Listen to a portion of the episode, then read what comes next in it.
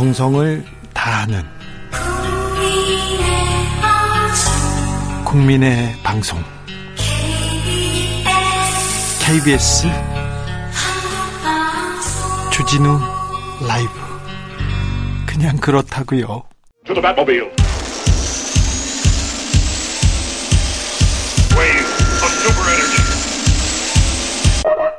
주 기자의 1분 우크라이나 전쟁으로 피난민이 1,300만 명을 넘어섰습니다. 유엔 자료에 따르면 590만 명이 넘는 우크라이나 사람들이 조국을 떠났다고 합니다. 난민 대부분은 여성과 어린아이들입니다. 무슨 죄가 있다고. 전 세계 난민은 1억 명이 넘었습니다. 전쟁이나 정치적, 종교적 박해 등을 피해서 고향을 떠나는 이주민은 증가하고 있습니다. 특히 갑작스런 기후변화로 생활 터전을 잃은 기후난민 매년 2천만 명 이상 발생합니다. 전문가들은 기후위기에 빨리 대응하지 않는다면 최대 7억 명, 7억 명이 아, 빈곤에 빠지고 식수를 따 찾아서 떠나는 난민은 수억 명에 이를 거라고 경고합니다. 가뭄으로 강원도 정선 산간 지역에서 고향을 떠나는 사람도 있다고 합니다. 이것도 기후 난민의 범주에 넣어야 합니다. 최근 북극 기온 예년보다 3도 이상 높습니다. 미국과 유럽에서 폭염기로 계속 갱신하고 있는데요. 프랑스에서는 야외 활동 금지하기도 했습니다. 소가 집단 폐사, 폐사하고 새가 하늘에서 떨어졌다는 뉴스를 봤습니다. 만약 가난한 나라에서 폭염이 어, 덮쳤다면 희생자가 더 많이 발생했을 겁니다. 그런데요, 우크라이나 전쟁 여파로 독일에서도 석탄 사용 늘리겠다고 합니다. 늘어난 화석 연료가 지구를 다시 덮이지 않을까 걱정이 됩니다. 난민 우리나라는 뭐 보이지 않으니까요. 먼 나라 이야기겠지. 그렇지만도 않습니다. 우리나라 난민 인정률은 1%에 불과해서 그렇지 먼 나라 얘기도 아니에요. 우리나라에서도 우크라이나 전쟁을 피해온 고려, 고려인 난민이 1200명 가량 있고요. 어, 주로 친척이나 지인 도움으로 지내고 있는데 생계 어려움을 겪고 있다고 합니다. 그전에는 탈레반의 탈레반을 피해서 아프가니스탄을 탈출한 사람들도 있었고요. 내전을 피해서 제주도에 온 예멘 난민도 있습니다. 국가가 기본적인 삶은 삶의 권리는 보장해야 하는데 아직 우리나라 이 부분에서 부족합니다. 우리 사회는요, 난민 지원은 물론 난민에 대한 시선 또한 곱지 않습니다. 테러리스트가 섞여 있다, 일자리를 빼앗는다, 세금 축낸다, 대부분 무지에서 오는 편견들입니다. 심지어 난민을 돕자는 사람들에게까지 돌을 던지는 형편입니다. 이러한 사회적 편견은 반드시 깨트려야 합니다. 우크라이나 난민에 대한 유럽 시민들이 보여준 자세를 보면 고개를 숙이게 만듭니다. 국경이나 기차역에서 난민을 따뜻하게 맞아주고 안아주고 그리고 자발적으로 난민에게 집과 먹을 것을 나눠주기도 하는데 아 많이 배우고 감동했습니다.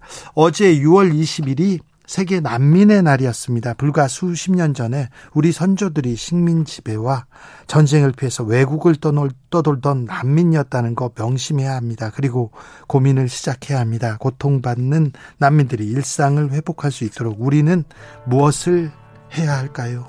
지금까지 주기자의 1분이었습니다. 존 레논 러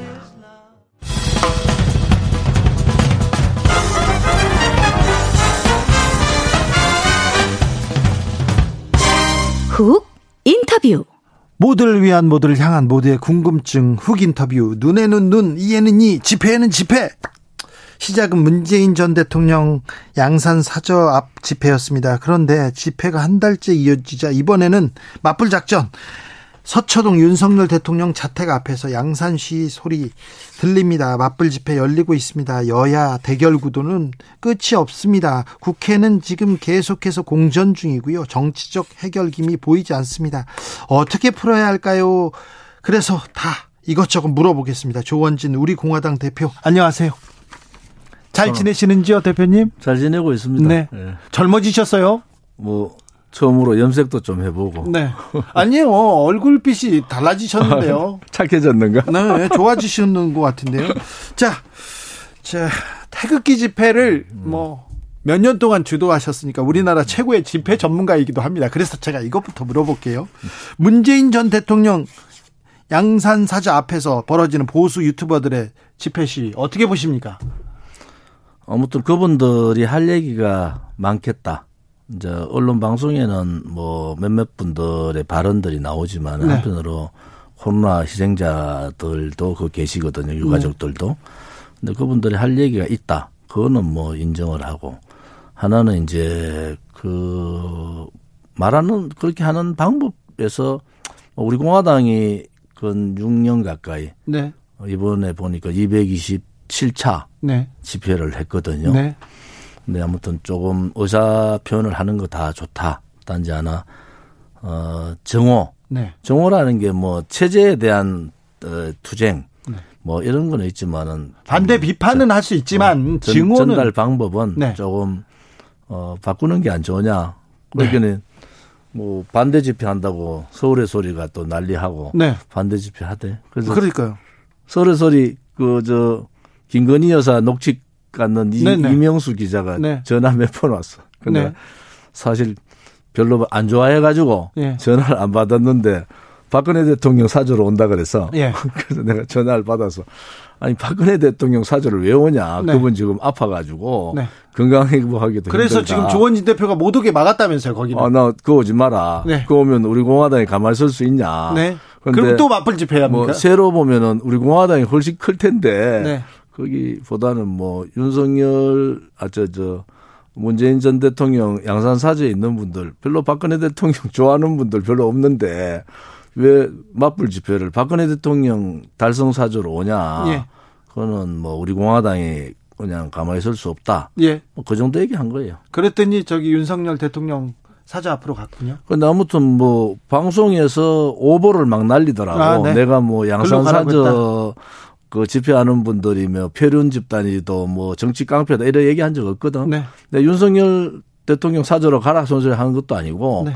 본인들이 알겠습니다. 박근혜 대통령 사저 앞은 막으신 거는 맞네요. 그리고 아, 아니 오면은 네. 오면은 우리 공화당이 네. 아무튼 그렇게 가만히 있지는 못한다. 아무튼 자 경고 태극, 경고를 한 거지. 알겠습니다. 태극기 서울의 소리가 뭐 내가 막는다고 막아지겠어요? 근데 저 양산 사저 앞에 집회 어. 집회 뭐 비판 뭐 시위 집회 표현의 자유 다 좋은데 극성 스럽고 욕설하고 음. 이렇게 증오하고 이 부분은 잘못됐지 않습니까? 그런데 이제 하나는 그거를 법적으로 뭐 이렇게 험 만들어서 한다는데 예. 어, 그래 하면은 다른 부작용이 또 생겨요. 예. 그래서 법을 만드는 부분은 상당히 신중해야 된다. 네. 예를 들어서 뭐 사저 앞에 무슨 집회 이런 부분은 단지 하나 어 방법은 뭐 우리 공화당이 그렇게 집회해도 뭐 경찰들한테 욕이나 먹고 뭐 그래 했지 뭐 방법은 달라요. 그런데 투쟁은 우리가 가장 강하게 가장 강하게 죠 그래서 그분들도 네. 어 저는 뭐 그 시위하는 것이 나쁘다 이런 표현은 하지 않습니다. 단지 하나 어 우리가 워낙 그분들 생각이 그렇게 우리도 워낙 많이 당했다. 어? 그 당했다. 그 당시에 네. 촛불 당시에 네. 단두대가 나타나고 그다음에 뭐 여러 가지 형틀이 나타나고 이런 시위들이 있었잖아요. 예. 뭐 그런 부분을 따지고 보면은 어, 왼쪽에 있는 분들도 조금 뭐 그냥 넘어가줘야 된다는 입장이 있어요. 아니 그런데 그 판단은 예? 판단은 국민이 하는 거예요. 아니 자 집회 우리나라 최고의 집회 전문가한테 제가 다시 한번 물어보겠습니다. 음. 왜 이렇게 유해지셨어요? 부드러워지셨어요? 어, 유해졌지. 자, 자 양선 사주 앞에 이렇게 확성기를 틀고 욕설을 이렇게 하고 그러면 선의의 피해자들 정신병원에 가고 아니 뭐 정신과 치료를 받고 뭐 잠을 못 자고 이렇게 호소하지 않습니까? 그건 좀 막아 주셔야죠. 음, 촛불 때문에 정신병원이 아니라 돌아가신 분도 많다니까. 그래서 그런 부분을 역지사지로 보면은 제가 양산사지의 집회 형태, 네. 그 시위 형태는 뭐 옳다고는 얘기 안 해요. 네. 단지 하나 역지사지의 상황으로 보면은 이해가 된다.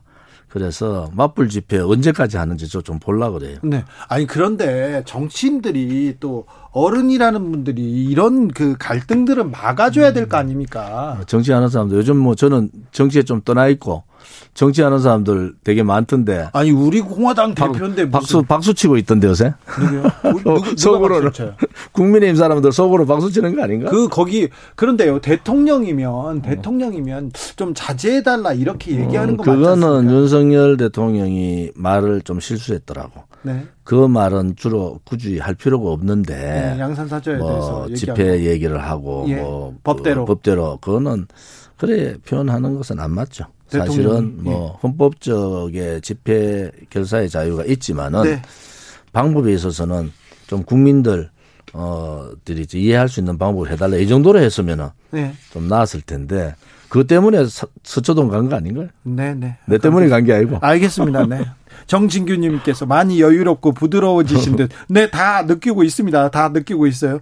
성명식님께서 서울의 서울의 유튜브는 없어졌던데요. 이렇게 또 얘기하는데, 음, 네, 서울의 소리도 이렇게 정지 먹었죠, 그게? 정지 먹은 것 같습니다. 어.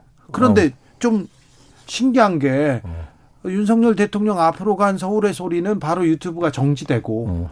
양산사지 앞에서 계속 집회하고 있는 그 유튜브는 그냥 살아 있고. 어. 요새, 요새 민주당이 문파, 이파 싸움 때문에 정신이 없는 것 같아. 민주당이 부족해서 그렇습니까? 어, 그렇지. 네. 그 자, 사람들이 좀 정신 차리고 법으로 잣대대지 말고 뭐 여러 가지 방법을 찾아야죠. 아, 그렇습니까? 민주당의 어. 정치력 부족입니다. 어, 김건희 여사 팬클럽이 무섭구나. 예. 알겠습니다. 자, 대한민국 최고의 집회 전문가 태극기 집회는 이제는 안 하시죠? 아, 6월 25일 날. 네. 어, 6.25 72년. 네. 뭐 이래서 집회를 또 하시려고요? 시작을 합니다. 또 시작이면 계속 하시려고요? 음, 집회하는 뭐 하는 걸 와서 한번 보십시오. 아니 지금껏 이제 부드럽고 다 좋은데 왜 또 시위를 해야 어, 되겠습니까? 아무튼 뭐 대한민국의 종북 네. 세력들 또 공산사회주의 세력들 뭐 이런 세력에 대한 6.25가 우리가 한테 남긴 그러한 정신 네. 어, 이런 부분들을 우리가 잘 다시 되새겨야 된다. 뭐 그런데 뭐 네, 대표님 다 이렇게 마음에 안 들면 종북이다 이렇게 얘기하는 거 아니죠? 김재동은 경북이지 절대 종북 아닙니다. 음, 김재동은 뭐 경북 이 아니고 우리 동네 같이 살았더라고. 그러니까. 그러니까 김재동은 경북이면서 어 아무튼 왼쪽이지. 아, 그 종북하고 전혀 상관이 없어요. 종북 종북주의자들 있지 간첩도 있고. 어, 예. 네. 저도 정 안철수 절대... 안철수 뭐 의원이 간첩 없다 했는데 네. 문재인 정권 때도 간첩 잡았잖아요. 네, 그런 네. 식으로 뭐 간첩도 있고 네. 종북도 있고 네. 친북도 있고 뭐 또 친미도 있고 그런 거 아니겠어요? 단지 하나 이제 우리 대한민국에서는 어 5년 동안 5년 동안 여러 모습들을 많이 봐서 아 이제 정신을 좀 차리게 되겠구나라는 생각을 하죠. 예전에 뭐 우리 공화당 생각일 수도 있고. 네. 예전에 저, 저 사람 빨갱이다 이렇게 해가지고 마녀 사냥 많이 했잖아요. 뭐 그 과거가 있지만은 네. 어 지금도 뭐 빨간 사람들이 있잖아요. 네. 바로 이제 판문점 지나서도 있고 그다음에 뭐 저쪽에 시진핑 어그 아, 중국저도 예. 있고. 네. 요새 뭐 우크라이나하고 쌓여 있는 푸틴도 있고. 네. 뭐 소위 빨갛다는 게 다른 게 아니잖아요. 네. 그, 그 사상이 사, 사상이 자유민주주의 사상하고 사회주의 사상, 공산주의 사상이 다른 거잖아요. 네. 그런 입장이지. 저는 어떻게 보십니까, 대표님? 어, 조금 빨갛게 가다가 다시 돌아온 것 같아요. 무슨 또 제가 뭐 제가 어디 빨가요? 검 검은 네? 자, 그 서해 공무원 피격 사건 네. 어, 관련해서 지금 연일 격하게 여야가 충돌하고 있습니다. 이 문제 어떻게 보시는지요? 어, 첫째는 월북 조작의 정황도 있고 또 정보 제가 정보에 간사를 했던 사람이에요. 네. 그러니까 정보에서 이런저런 얘기 하잖아. 네. 여야 의원들이. 그러면 예. 국힘당에 정보에 있었던 사람들 뭐 하태경이 자꾸 떠들어서 하태경 의원이라고 해야 된다 하대. 네. 예. 그, 그때 뭐 했냐는 거야. 그때 정, 정보 다 볼 수 있었는데. 그때 봤죠. 어, 그 다음에 또 하나는 이제 정보 공개에 대해서 어, 윤 대통령이 좀 어렵지 않느냐 이런데 사실은 공론 분열보다는 정보 공개를 당당하게 민주당이 들고 나와라. 그러고 어, 또 정보위 그 내용들은 다 속기록이 있어요. 네. 또 속기록 다 공개해라. 네. 이렇게 해서 진짜 어, 월북 그 탈북 조장인지 네. 그런 월북 조장인지 조작인지 그렇지 않으면은 이것을 이제 색깔로는 몰고 가는가 예. 이런 부분에 한데 저는 어 조작의 가능성이 있다. 네. 그게 조작을 하려고 조작한 건 아닐 수도 있어요. 단지 하나 그런 상황으로 어, 위에서 기침했는데 저 밑에 감기 걸리는 격이 될 수도 있다. 이래 보는 네. 거죠, 사실은. 아무튼 정보위에서 그때 뭐 여러 회의가 있었고 음. 정보가 공개됐고 속기록이 있으니까 그걸 먼저 사실관계를 파악하는 게 우선이 뭐 정보의 공개 요청하면은 네. 정부위원장이 뭐 공개하겠다. 이래서 그거부터 한번 봤으면 좋겠어요. 그때 사실은 어떤 내용들을 가지고 했느냐. 근데 네. 그 제시된 정보가 100%다 어 진짜 정보가 아닐 수도 있다. 이래 보는 거죠. 네. 그것이 문제 아니겠어요? 국민의힘은 어떻게 바라보고 계십니까? 바깥에 보니까 좀 자세히 보일 텐데 이준석 대표는 내일 윤리 회부돼 있는 상태고요. 그리고 윤핵관들과 연일 충돌하고 있습니다. 정진석 국회 부의장. 예. 뭐 사실은 우리 탄핵 정국에서 원내 대표였고 예. 제가 수석 최고위원 격을 네. 했어요. 당 대표 그렇긴 어당 대표 당 서열로 보면은 당 대표 1, 2, 2가 정진석, 예. 3이 저였는데 네. 뭐 탄핵 정국에 제일 먼저 도망간 사람 맞아요. 그런데 국회 부의장까지 한 사람이 또 어, 젊은 당 대표가 그렇게 무시하고 쌍욕을 하고 서로 부딪히는 건 옳지 않다 이래 보고요. 예. 요즘 어제 제가 우연히 봤는데 뭐 배현진 네. 그 최고위원이시죠. 네. 거기하고 이준석 대표하고 네.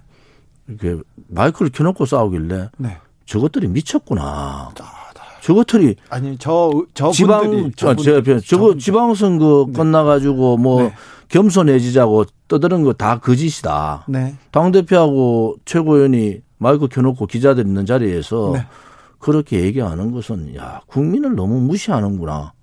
그래서 요즘 뭐 어, 나쁜 뭐 나쁜 게는 없다 네. 그런 뭐 프로도 있는데 아 개사함들 하고 있다. 네, 알겠습니다. 어, 네. 저는 뭐 도저히 그 제가 있었던 10년간 몸담았던 네. 국회의원 했던 그 당에서 네.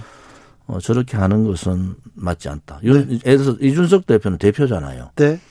대표가 어, 당의 고, 선배한테 그런 짓을 하니까 밑에서 또 치받고 올라오는 거야. 그러니까 이준석 대표 행동을 잘해야 된다. 이준석 대표의 운명은 어떻게 될까요? 뭐 그냥 넘어가겠죠. 그냥 넘어갈 가능성. 그런데 문제는 6개월 지날 동안 해명을 못했다는 거. 이것은 뭐 첫건이 또 뭐 각서까지 쓰고 그러니까 어, 이준석 대표 칼을 전화야 되는데 또 뭐 그러기 그러기는 좀 그래서 네. 그냥 첫건 정도로 네. 얘기하는 거 아니냐. 뭐 알겠습니다. 뭐 그렇게 볼까. 아무튼 혁신 개혁 얘기하고 국민 속으로 얘기하는데 아무튼 그건 없고 당권이나 뭐 당의 주도권을 놓고 좀 싸우는 것처럼 보입니다. 아무튼 인터뷰 중에 조금 우리 대표님이 거친 발언 반말이 있었는데 그 싸움이 워낙 거칠었기 때문에 이렇게 표현하신 거 국민들이 제가 사과합니다. 술자리 가면 더더 심한 얘기 많이 해요. 네, 네, 알겠습니다. 자, 아, 이준석 대표는 아무튼 그렇게 넘어갈 가능성이 높다. 아, 천공 스승께서 영부인 역할 막 강조합니다. 바빠져야 한다 이렇게 얘기하고 또 김건희 여사가 지금 굉장히 그 활발한 행보를 보이고 있는데 이 부분은 어떻게 보세요? 문제는 대통령 부인은 영부인입니다. 그렇죠. 대통령 부인은 영부인인데 자기들이 영부인 안 하겠다 한 거예요. 예. 그러면 빨리 영부인 하겠다고 선언을 하라. 예. 그러고 제2부속실 만들고 예. 어, 주변에 팬클럽, 네. 영부인이 팬클럽이 뭡니까? 그런 팬클럽 없애고 네. 뭐 천공 그분 잘 모르지만은 내 보고 전화 많이 오더라고 천공 아느, 아느냐고 그래서 내가 잘 모른다 했는데 아무튼 그런 얘기들이 네. 나오고 지금 대통령 취임한 지 40일에 50%가 떨어졌어요. 50% 밑으로 네. 지지율이. 네. 어 그건 뭐 대통령 앞에 김건희 여사 그 소위 검색률이 더 높으면은 네. 그러면 대통령이 좀 나서야 된다. 그 다음에 40일 됐는 대통령 앞에 차기 지도자가 장관 이름이 올라오면 그 장관은 바로 언론사 기자들한테 내 이름 좀 빼달라. 그런 쇼라도 좀 해야 되잖아. 네. 다른 쇼는 다 아는데 그건 안 하더라고. 예. 한동훈 장관 네. 얘기예요. 네. 그래서 야 이게 뭐 어디로 가는가? 저는 조금 정치 오래 해봐서 네. 어, 이렇게 또 무너지나? 정권 초에 좀 국민들의 기대가 조금 기대치가 계속 낮아지고 있는 것 같습니다. 그리고 정치력을 보여주지는 못하고 있는 것 같습니다. 10월 달 제가 어디 가서 얘기했는데 30%대로 떨어진다. 10월 달. 첫째는 아무튼 어 통제, 네. 통솔, 자제 예. 이게 잘 안 된다. 지금요? 어. 그다음에 두 번째는 이게 뭐 경제 문제가 윤 대통령 말대로 이게 뭐 보통 문제가 아니잖아요. 네. 물론 내적 요인도 있고 외적 요인도 있지만은 그게 물가 못 잡고 물가가 6% 8% 올라가는 순간에 뭐 지지율은 툭툭툭툭 떨어집니다. 네. 뭐 그때도 지금같이 국민의힘 내부에서 싸우고 어, 윤 대통령은 뭐 그런 상황을 전개할 거냐. 네. 지금 다 잡아야 된다. 네. 다 잡다는 게 제가 무슨 압력을 넣고 이러는데 하는 게 아니에요. 네. 처음 국정 운영 기조 방향을 다시 다, 다 잡고 가라. 네. 그리고 대통령 되기 전에 공약했던 거 있잖아요. 예. 제2부속실 문제 안 되는 거는 안 되잖아요. 네. 그러면 빨리 사과하고 전환시키는 게 맞다. 예. 그것이 빠르면 빠를수록 좋다 이래 보는 거죠. 알겠습니다. 아까 대표님께서 윤석열 대통령 지지율이 취임 후 50% 미만 기록했다고 말씀하셨는데요. 한국갤럽이 지난 14일에서 16일 조사한 결과입니다. 응답, 응답은 49%로 집계됐는데 자세한 사항은 중앙선거 여론조사 심의위원회 홈페이지 참고하시면 됩니다. 여기는 KBS고 공정, 신뢰 이게 중요해가지고 말씀드렸습니다. 대표님, 박근혜 전 대통령 건강은 어떻습니까?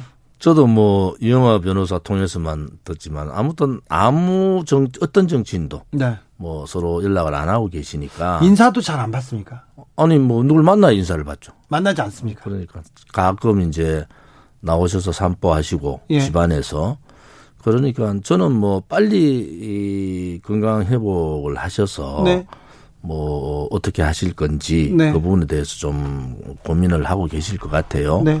그래서 뭐 저희들은 기다리고 있습니다. 네. 박근혜 전 대통령이 유영아 변호사를 위해서는 정치적 발언도 하고 좀 나서시기도 했잖아요.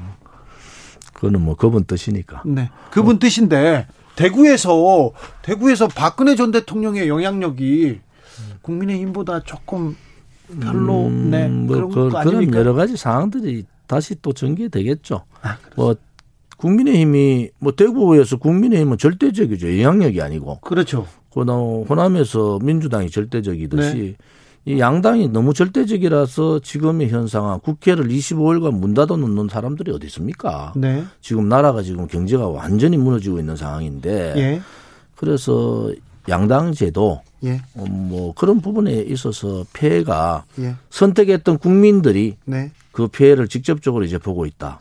저는 그래서 어, 우리나라 정치체계 그런 그 양당 제도의 그런 고착화도 좀 탈피해야 된다. 네. 그것이 국민을 위한 길이다. 이래 보는 네. 거죠. 네, 중요한 지적해 주셨습니다. 대표님, 태극기 집회 6월 25일부터 하신다고요? 네. 어디에서 하신다고요? 아무튼 꼭 사, 하셔야 되겠어요. 어, 어, 아, 2월 25일은 6.25. 네. 6.25 72년 이래서 이제 하고 뭐 대표님. 뭐 매주 저희들이 집회하던 거는 네. 안할 거예요. 네. 그래서 뭐 한 달에 한 번.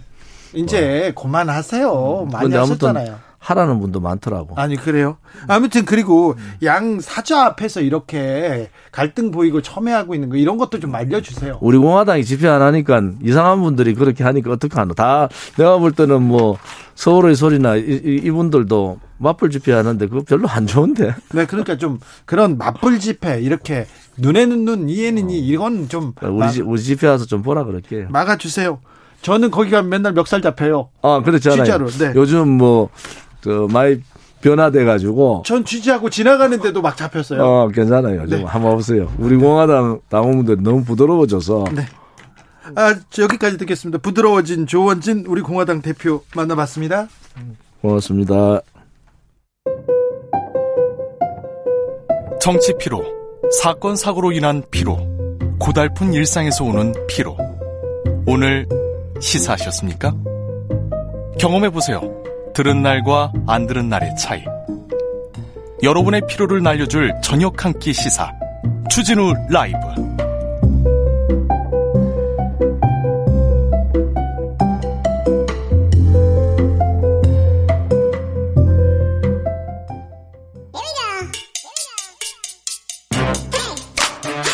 뉴스를 향한 진지한 고민 기자들의 수다. 라이브 기자실을 찾은 오늘의 기자는 은지옥이요. 시사인 김은지입니다. 오늘 준비한 첫 번째 뉴스부터 가보겠습니다. 네, 소위 가짜 수산업자에게 돈 받았던 현직 검사 기억하시죠? 네. 사건 있었죠. 그거 언제적 얘긴데요? 네, 근데 이제서야 검찰 조사가 이뤄졌다라고 합니다. 이제서야요? 이거 네. 너무 늦은 거 아닙니까? 이거? 네, 기억을 상기해 보시면 네. 작년 네. 7월달에 언론 보도가 나왔던 사건이거든요. 1년이나 묵혀뒀네요. 네, 이제 그렇게 어려운 사건이 아니었던 것으로 기억을 하는데요. 한번 예. 짚어보시자면 2018년부터 2021년까지 포항 출신의 수산업자라고 사칭했던 사람의 사기 사건이 있었습니다. 그렇죠. 보통 가짜 수산업자 사건 이렇게 불렸는데 수산업자도 아니었어요. 네, 이 수산업자가 그냥 사기를 친 게 아니라 정관계 언론계까지도 로비를 펼쳤다. 이 부분 때문에 굉장히 하루하루 단독 기사가 나왔던 측면이 있었습니다. 예. 그런데 이제서야 이제 최근에 서울중앙지검 형사 3부가 광주지검 순천지청 소속이 있는 이모 현직 검사를 불러서 조사했다라고 하는데요. 이제서야요? 네, 이 검사는 이 사건이 불거진 초기부터 이름이 오르락내리락 했던 인사이고요. 1년 지난 지금에야 검찰 조사 받았다라고 할 수 있는데 지금까지 검사로 그냥 활동하고 있었어요? 그렇습니다. 이 검사의 혐의를 보시자면 수백만 원 상당의 명품 시계, 지갑, 자녀 학원비 받았다. 그리고는 수입차를 공짜로 빌렸다 이런 혐의를 받고 있는데 자녀 학원비 도 빌렸어요. 네, 검찰이 이제 이 검사를 받았어요, 상대로 받았어요. 김 씨에게 명품 시계 등의 금품을 실제로 받았는지 대가성은 없었는지 이런 걸 물었다라고 하는데 대가성이 왜 없어요? 공짜가 어디 있습니까 세상에? 네, 본인은 검찰에서 일부 혐의를 부인했다라고 합니다. 네. 그런데 1년이나 지났고 지금 몇 년 지난 사건이니까 부인하고 막 그러겠죠.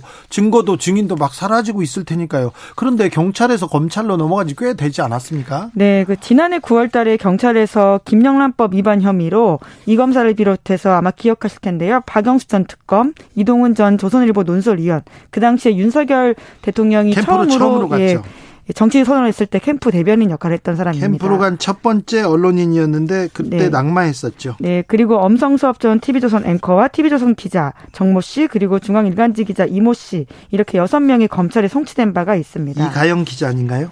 네, 그렇죠. 네. 그래서 검찰은 최근 이들 여섯 명에 대한 조사를 모두 마쳤고 이제 기소 여부를 검토하고 있다라고 하는데요. 이제서야. 예, 작년 말에 또또 다른 요 관련된 사건으로 보도가 나왔던 게 김무성 전 의원이. 그렇죠. 김무성 전 의원을 이김 씨로부터 차량을 무상으로 대여받았다 이러한 혐의로 검찰에 송치된 바가 있습니다.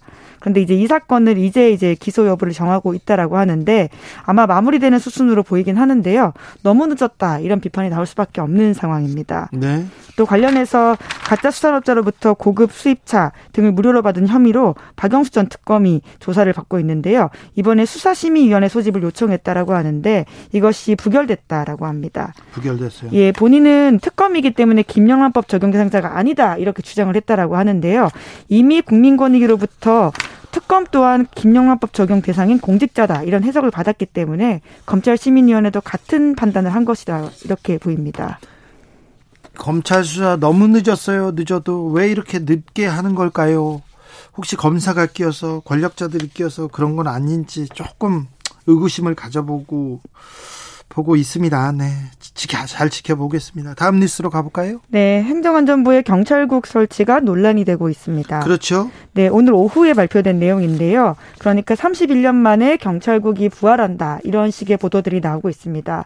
내무부 치안본부에서 과거 있었던 것들인데 지금 다시 행안부 소속으로 그렇게 되는 게 아니냐 이런 우려가 나오고 있는데요. 우선은 자문위원회에서 지금 그러한 권고안을 발표했습니다. 네. 이상민 장관이 관련된 자문위를 꾸려서 내용들을 발표하게 한 것인데요. 자문위원회 이상민 장관이 꾸렸습니다. 네, 이제 핵심은 행안부의 장관이 경찰에 대한 지휘, 감독, 인사 징계 이런 권한들을 강화하는 내용이라고 볼 수 있습니다. 그런데요, 경찰의 권한이 늘어난 건 맞아요. 근데 이 통제를 어떻게 해야 될지에 대해서는 의견이 많이 갈립니다. 네, 그렇죠. 이제 검수안박법 때문에 이에 관련해서 이제 경찰을 어떻게 통제할지에 대한 고민들이 분명히 필요하긴 한데요. 하지만 이것이 경찰위 혹은 경찰 인권위와 같은 조직, 자치 경찰을 키우는 방법 이런 것들이 있는데 그게 아니라 행정안전부 장관 직속으로 컨트롤한다라고 하는 부분에 있어서는 비판들이 좀 나오고 있는 지점들이 있습니다. 네. 경찰 내부 반발도 있고요. 그리고 특히 이제 경찰청 자문기구인 경찰청 인권위원회라는 곳이 있는데 어제 이미 입장을 냈거든요. 경찰이 행안부의 통제를 받도록 하는 일은 경찰청을 1991년 이전 내무부 치안본부 시대로 퇴행하게 만드는 것이다. 정보 권력을 분산해서 인권을 보장하려는 헌법의 정신과 같이 훼손한다. 이런 지적이 나오고 있습니다. 행안부 장관이 그러면은 인사권을 갖는다. 직접 경찰 수사에 개입할 수 있게 되는 거 아닙니까? 네, 지금으로서는 이제 제도 개선 내용 나온 걸 보면요. 그럴 가능성이 커 보이는데요. 물론 자문위는 권고안이다 이렇게 밝히고는 있는데 아마 이제 장관 지시로 꾸려진 권고 제 자문위이기 때문에요. 권고안이 받아들여질 가능성이 커 보입니다. 그래요? 네. 아, 이거 경찰의 독립성, 정치적 중립성 계속 이렇게 논란이 될 것으로 보입니다. 네, 물론 자문위는 이제 그렇게 하지 않는 다른 장치들을 마련하겠다 이렇게 계속 밝히고 있고요. 그리고 객관적으로 이런 인사들이 이뤄질 수 있게 후보 추천위원회, 재청자문위원회들을 설치해야 한다 이렇게 주장을 하고 있긴 합니다. 경찰들 내부에서도 이거 부글부글 얘기합니다. 근데 좀 정권 초기 때문에 무서워서 좀 어, 나오진 않고 있지만 거의 다 지금 이거 경찰이 어디로 가는 건가 굉장히 걱정하고 우려의 눈으로 쳐다보고 있다는 것도 좀 헤아려야 할 텐데요. 아무튼 예. 행안부 행안부가 직접 나서서 경찰 직접 컨트롤하겠다 이렇게 나서고 네. 있습니다. 통제가 네. 분명 필요한 건 맞는데요. 그런 식으로 직접 권력의 밑에 있는 것이 아니라 어떻게 견제와 균형을 만들지가 좀 핵심이었. 로 봐야 될 것 같습니다. 다음 뉴스로 가볼까요? 네, 어제의 동지가 오늘의 적이 되는 경우는 많긴 한데요. 네. 미국에서도 그런 일이 일어났습니다. 미국 누군가요? 트럼프 전 대통령과 펜스 전 부통령 이야기입니다. 두 분이 지금 대권 놓고 사이가 벌어졌다면서요? 네, 트럼프 전 대통령은 원래 그랬던 것처럼 아주 날석에 비난을 하고 있고요. 네. 펜스 전 부통령은 좀 점잖은 편이긴 한데 트럼프 전 대통령에 대해서 비난을 하고 있는 바입니다. 아 그래요? 아 이거 트럼프하고 이렇게 맞상대하면 아우 굉장히 거칠어질 텐데요. 뭐라고 합니까? 네, 그러니까 16 그러니까 2000 2000년에 대선 패배에 불복했던 트럼프 전 대통령 지지자들이 지난해 1월 6일에 워싱턴 국회의사당을 난입해서 폭동이 일어난 바가 있잖아요. 그렇죠. 청문회도 열리고요. 네, 그때 이제 펜스 전 부통령이 트럼프 전 대통령 편을 들어주지 않았다라고 하는 것이 트럼프 전 대통령이 가장 섭섭하게 여기고 공격하는 포인트라고 할 수 있는데요.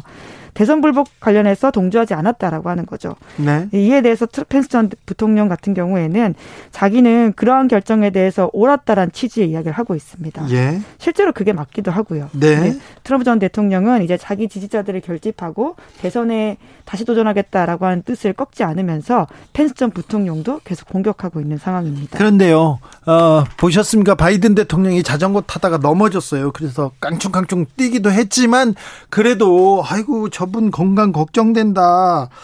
계속 나옵니다. 그래서 그런지 공화당, 민주당 뭐 다 대선 후보들이 그렇게 많다면서요? 네, 나이도 나이인데요. 지금 바이든 대통령이 인기가 좋지가 않습니다. 너무 지지율이 떨어져 있죠. 예, 무엇보다 인플레이션 이슈 때문에 경제가 좋지 않아서 관련된 지지율이 계속 좀 떨어지고 있는데요. 네. 최근에 미국에서 나온 여론조사 보면 임기 최저 39%까지 기록했다라고 합니다. 네.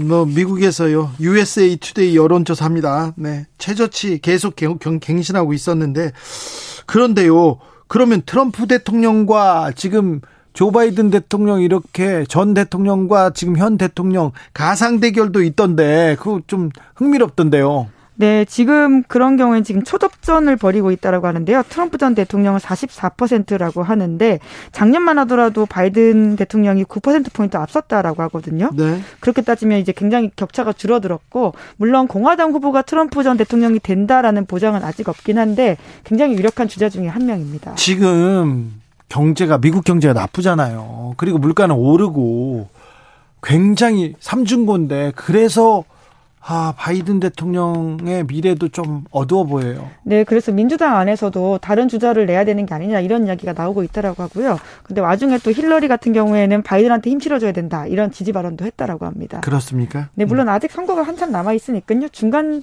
선거 먼저 신경 써야 되는 상황이긴 합니다. 기자들의 수다 시사인 김은지 기자 함께했습니다. 감사합니다. 네, 감사합니다. 교통정보센터 다녀오겠습니다. 김민희 씨.